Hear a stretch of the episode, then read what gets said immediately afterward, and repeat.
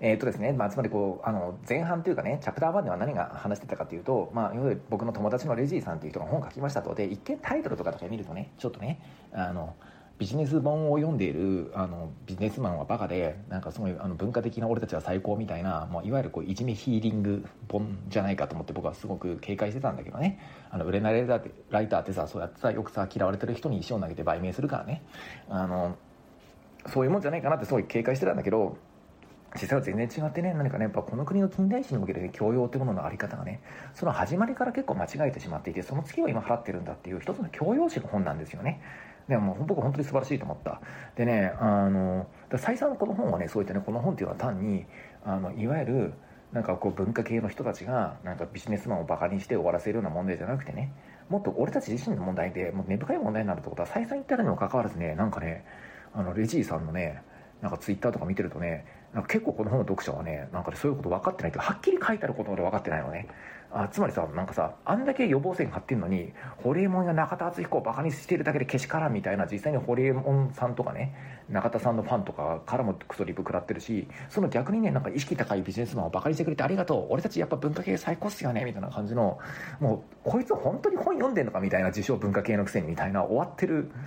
えー、結構ね、あの、リプライとかも結構ついていてね、これ頭痛いなと思って、あの、ここまで行っても分かんないのかと僕思ったんで、正直ね。まあ僕もさ、最近ほら、砂漠と一日たちって本出したけどね、なんかね、そこで後半走るっていうことをね、比喩的に使ってんのね。なんかこういった形で、僕はランニングが好きで、こういった形で街を走ってるんだけど、僕のこの時の走るような態度で情報社会に接して接してみるのはどうだろうかっていう提案をしてる箇所があるんだけど、それをさ、宇野はなんかさ、本当にさ、走ることを推奨していてさ、なんかさ、安直な身体回帰をしてけしからんみたいな書いてるさ、どうしようもないバカとか言ってさ、比喩だって書いてんじゃん。俺しかもさ、一応断っておくけど、これ比喩だからねって文章まで入れてんだよ。本当にどうしようもないと思うんだけど、たださ、そういった人っていうのはさ、なんかさ、なんかこう、SNS とかでさ、自分がなんかさ、なんかさ、その対象をこき下ろすことの方が結構さ、なんか石を投げることが目的になってるから、もうなんか、あの、ファクトとかもどうでもよくなってんのね。本当に、まあ、だからまあ、ツイッターで生きりたがってる人の知性ってそんなもんだっていうふうに理解するのが多分正しいんだと思うんだけど、まあ、それはちょっと置いといてたよ。だからもうね、あのね、これやっぱ頭痛いなと思った。ただ僕のね、回答っていうのはね、あの、こう思っていてね、僕の考えは、なんかファスト教養もね、なんかこう、あの、いじめマーケティングもね、なんかこう、なんかそれ自体を批判しても僕は仕方がないと思っていて、やっぱこれね、豊かさの問題なんだよね。で、つまりこう僕はさ、実際問題ね、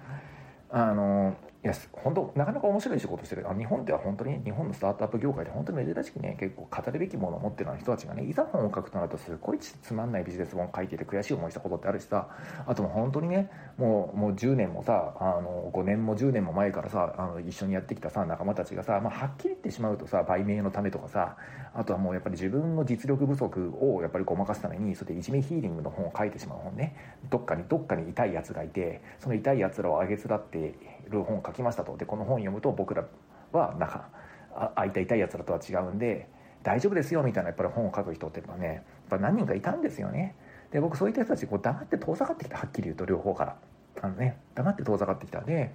あのややっぱしあの仕事はやっぱ普通にしなくなるしでやっぱり困っててもね命の危機とかだったら助けるけどもうそれ以外はもう助けないでおこうとかねやっぱあんま一言見捨てたんですよね心の中でね。でもねなんかね僕思ったのねあのやっぱ僕ができることは彼らがダメだっていうことではなくてねあの、なんか別の仕事を突破で彼らの才能を生かすことなんじゃないからの話なんですよ。つまり、あの、いや、あなたはね、自慢話や頑張れっていうメッセージではなくてね、後輩のビジネスマンに対しての頑張れっていうメッセージじゃなくて、あなたのユニークなサービスを作るときに何を考えていたかってことを、ちょっと残しましょう、知的な営みとしてっていうふうに、ファスト教養本の著者には僕は言うべきだし、あの、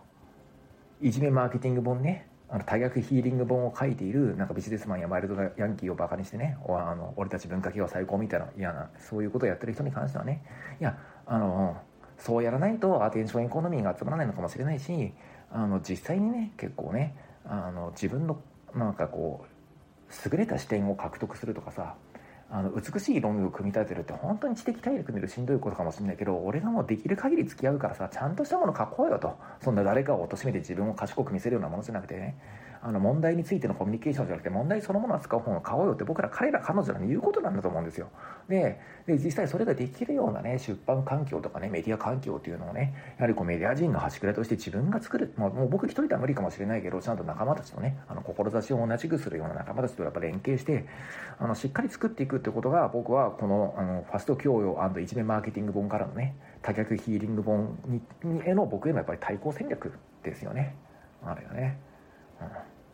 まあ、なので、ちょっとねあの僕も本当ねあのいや僕正直なこと言うとねやっぱあのまあ、今月ね44になるんだけど40代後半からはねどちらかというとね編集者やプロデューサーとしての自分よりも書き手の自分を書き手物書きとしての自分を大事にしようと思ってるんですよ。でもねそう思ってるからこそやはりあの編集者としてねなんかプロデューサーとしてやり残したことっていうのをね直近しっかりとやっておかなきゃダメでさやっぱいつまでもさこうやってさなんかこう誰かを貶めることでアテンションエコノミーに勝つみたいなね今さほら言論系のオンラインイベントとかもさジャーナリズム系のオンラインイベントとかも結構ひどいじゃない？あのねその場にいない人間を欠席裁判にしてさなんかみんなでねまあ、いじめの快楽をねあの話者とさコメント欄に集まるさあの観客で共有するっていうゲームになってしまってるじゃない？ああいうものとか本当に人間の知性を腐らせていくと思うのでやっぱそうではないやり方っていうのもねどこまでできるかわからないけどやはりこうまあさ俺もさいい年だからさあのこんな業界にして上の世代が悪いんだみたいなこと言われる側なんだよねはっきり言ってしまうとね。うん。だからまあ別に自分が直接そういう卑しい商売にさ手を染めてなくてもさあの責任なんかあるんだと思うんだよ。この状況を食い止められなかった人間の一人としてね。うん。なんかちょっとねなんかやっぱレジーさんの本読んでねまあ彼ちょっと僕のちょっと下ぐらいなんだけどさいやもうこれ俺たちの責任だよからもう頑張ろうみたいな話でね結構でもねあの建設的な話ができてよかったよなんかね。あのそのうちねなんかこうどっかのあのどっかって別に言っていいと思うんだけどまあ某社の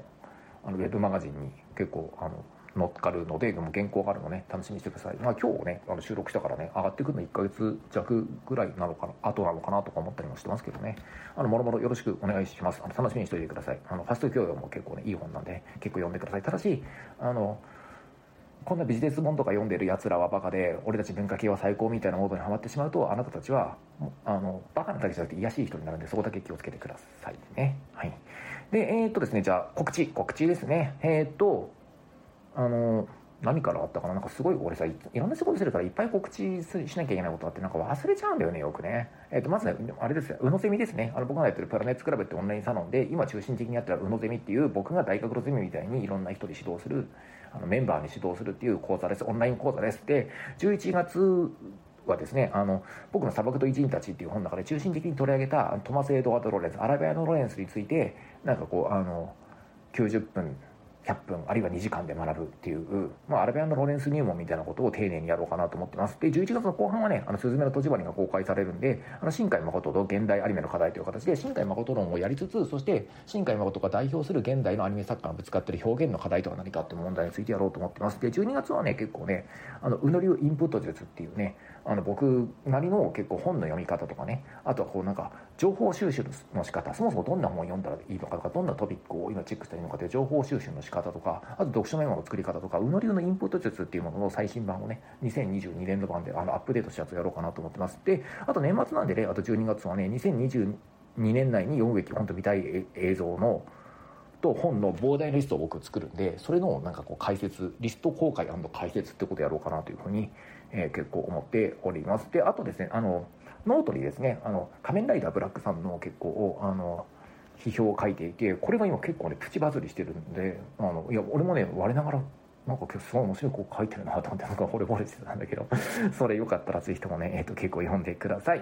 はいえー、っとですね、えー、と遅いインターネットラジオお相手は宇野常寛でした。で1個告知忘れてた。アイラだアイラ。俺ねよくねなんかね自分がやってることでいっぱいで他社の仕事忘れちゃうんだよ。あの砂漠と偉人たちを出していただいた朝日新聞出版様のね「あのアイラ」という雑誌ですよね。あの雑誌になんかね本特集でなんかあの自分のオールタイムベストみたいな話で「宇野さん5冊あげてください」って言われてでそれをに答えたインタビューが結構長く載ってるんでそれをえっ、ー、と読んでくださいあと群像ねあの純文学雑誌の講談社の群像に「あの庭の話」っていう僕の連載の6回目が載ってるんでこっちも読んでくださいあの今回ねスマートシティについて僕は書いてますはいということでもう一回いきますね。遅いインターネットラジオお相手はの常広でした。この番組のアカウントをフォローすると更新通知が届きます。ぜひともフォローしてください。すべてのメールの宛先はうの .slowinternet.gmail.com です。日々のちょっとした出来事から人生相談まで気軽に送ってください。特に恋愛相談が大好物です。それでは皆さん今日も一日よろしくお願いします。